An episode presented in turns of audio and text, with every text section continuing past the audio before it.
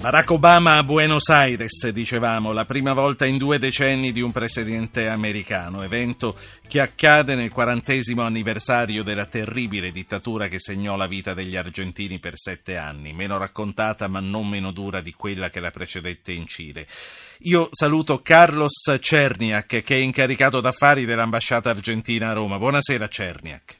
Buonasera, buonasera, a tutti voi. Che cosa accadde il 24 di marzo del 76 in Argentina, che in tanti l'abbiamo dimenticato? Innanzitutto dobbiamo dire che un colpo di Stato civico-militare in un contesto regionale dove la maggior parte dei paesi erano sotto governi militari.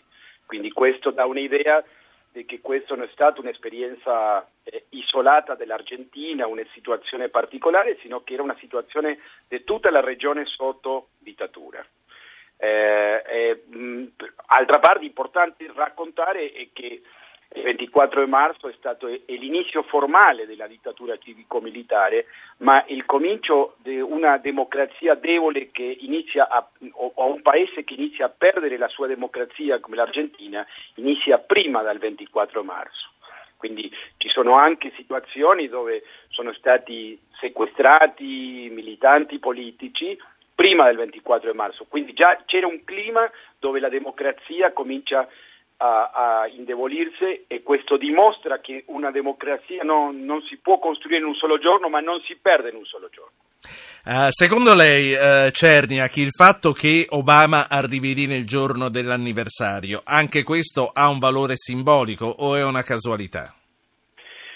Io non posso eh, fare un'interpretazione politica di questo perché dobbiamo dire che il presidente Obama aveva già un impegno con il governo di Cuba che eh, già era pianificato e quindi credo che per una questione di agenda finalmente il presidente Obama dopo di fare questa visita a Cuba accetta l'invito del presidente Macri di andare in Argentina e giustamente quando finisce la visita a Cuba eh, passa primo per l'Argentina dopo di tornare nel suo paese. Quindi io la verità eh, forse eh, qualcuno potrà dire che non è così, io veramente non ho nessun elemento per dire che questo è stato certo. pianificato, certo. quindi dopo ci sono le interpretazioni politiche, ma eh, i fatti sono questi.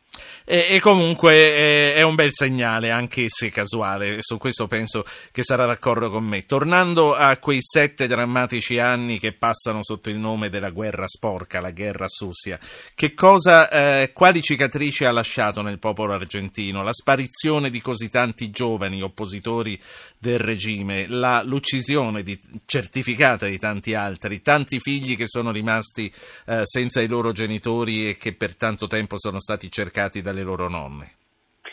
Innanzitutto dobbiamo dire che è stato uh, basicamente un colpo di Stato tradizionale, però con un livello di ferocità, di, di, di, di aggressività, di crudeltà eh, come mai in Argentina. Però dobbiamo dire che eh, questo è stato un progetto pianificato dove sono stati coinvolti potenti attori internazionali, non è stato solo una cosa dei militari argentini.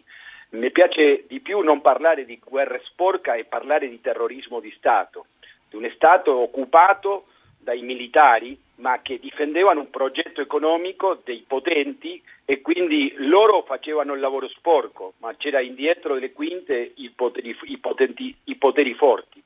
E questo è importante perché eh, oggi non è possibile forse pensare in un colpo di Stato tradizionale nella regione, in America Latina, ma eh, forse possono cambiare la forma, ma i settori che, erano, che sono indietro le quinte sono sempre lì. Sì, Quindi eh. tornando, tornando alla, alla dittatura argentina, devo dire che hanno massacrato una generazione. Oggi si vede chiaramente nella politica argentina che manca una generazione politica che è stata massacrata per la dittatura e questo ha lasciato un segno molto duro per la democrazia che ha dovuto assorbire questa mancanza e dopo ovviamente la tragedia familiare trasversale perché ci sono tanti famiglie, amici che mancano e che mh, è duro pensare che non c'è un posto dove lasciare una fiore per un familiare, per un figlio, per una sorella.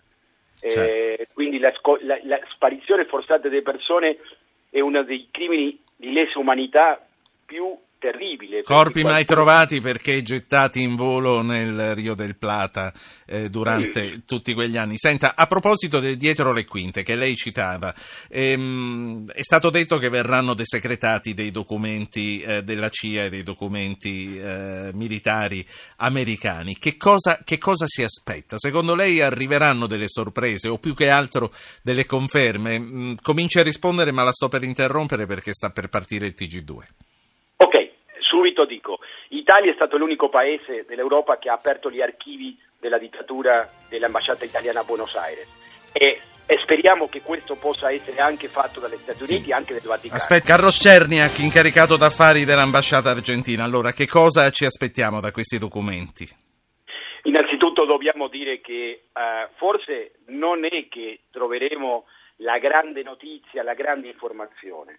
Però è chiaro che eh, quando uno tenta di fare una, eh, un percorso di verità, di, racco- di, poter conoscere la storia della scomparsa delle persone o eh, la ricerca di un nipote dalle, pia- dalle, ma- dalle nonne di Piazza De Maggio, che sono questi figli di scomparsi che sono stati sottratti alle loro madri e quindi eh, hanno una identità finta e che hanno cresciuto con i familiari, con una famiglia che non è la famiglia biologica, tutta questa roba e chiaramente ha bisogno di pezzi di informazioni. E molte volte quando si aprono gli archivi possono confermare alguna, già un'ipotesi che qualche famiglia poteva avere, anche può essere informazione che può aiutare i processi che vanno avanti in Argentina. Non dobbiamo dimenticare che l'Argentina è stato l'unico paese della regione che ha portato avanti tutto un, eh, un percorso di verità ma anche di processi con i tribunali, con i giudici della Costituzione e questi, quindi questo va avanti ancora. Quindi tutta questa possibilità di aprire archivi può aiutare a costruire più verità. E anche Tanto, a, a, ricostruire le storie familiari, lei dice. Eh, sì, e non è poco, non è poco, perché dobbiamo dire che dei 500 bambini sottratti alle loro madri, eh, ancora mancano più di 300 e quindi eh, questa ricerca che non mola, che le nonne non molano e non molliamo nessuno di noi, eh, ovviamente tutta l'informazione che possa essere utile eh, sì. è, è, fondamentale. Faccio parlare un'ascoltatrice, ricordando a chi ci ascolta che può portare le sue storie personali anche che abbiano a che fare con l'argomento del quale ci stiamo occupando. Il numero è il 335-699-2949. Mandate un messaggio col vostro nome. Anna Sassari, buonasera. Sì, ah, buonasera, sono molto toccata da questo argomento e grazie che ne parlate perché eh, io ho perso la mia più cara amica di Buenos Aires che ho conosciuto in Italia, poi è stata qui in Sardegna, Virula e poi diciamo che eravamo su a Londra ed è voluta partire perché così con il desaparecidos sono portati pure lei purtroppo. Mi sono arrivate due lettere due anni per Natale senza indirizzo e era come parte di me che morisse. Quindi lei era insieme a questa ragazza negli anni 70 a Londra?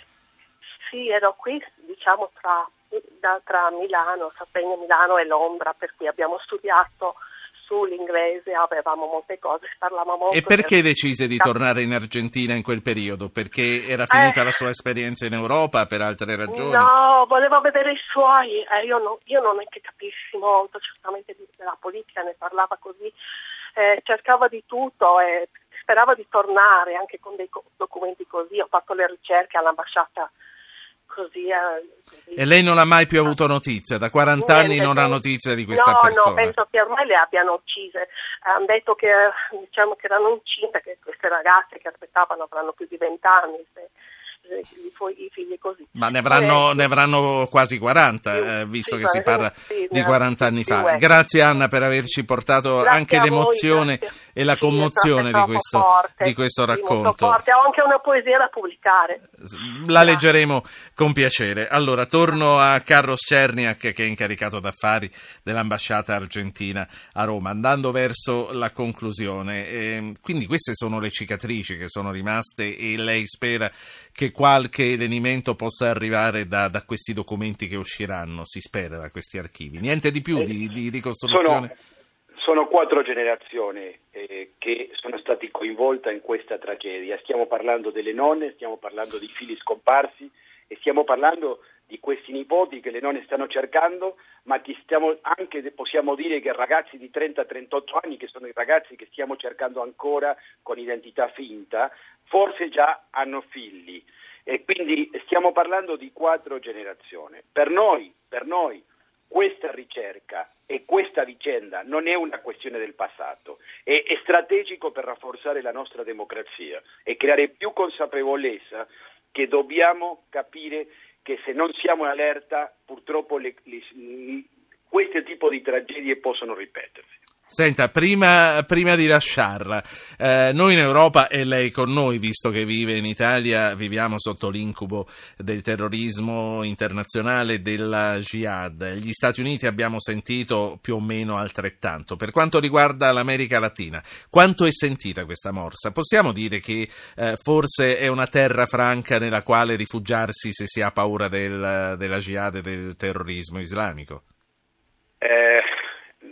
Nessun posto nel mondo può essere sicuro rispetto a questa follia, però è chiaro che la, l'America Latina è una regione di pace, una regione di integrazione dove le religioni possono condividere e convivere nelle stesse società, però dobbiamo dire una cosa, quando c'è una tragedia in qualsiasi società è nostra tragedia. E noi vogliamo che la nostra tragedia possa essere vista come la vostra tragedia, quindi non possiamo essere fuori da, questa, da, questo momento duro che sta vivendo il mondo, che sta vivendo Europa. Quindi America Latina è una terra di pace, è vero, però noi i latinoamericani ci siamo in un momento duro che l'Europa sta vivendo, che il mondo sta vivendo. Io la saluto e la ringrazio, Carlo Cernia, che è incaricato d'affari dell'ambasciata argentina. Grazie, buona serata. Un grande abbraccio e tutta la mia solidarietà con le vittime di Bruxelles.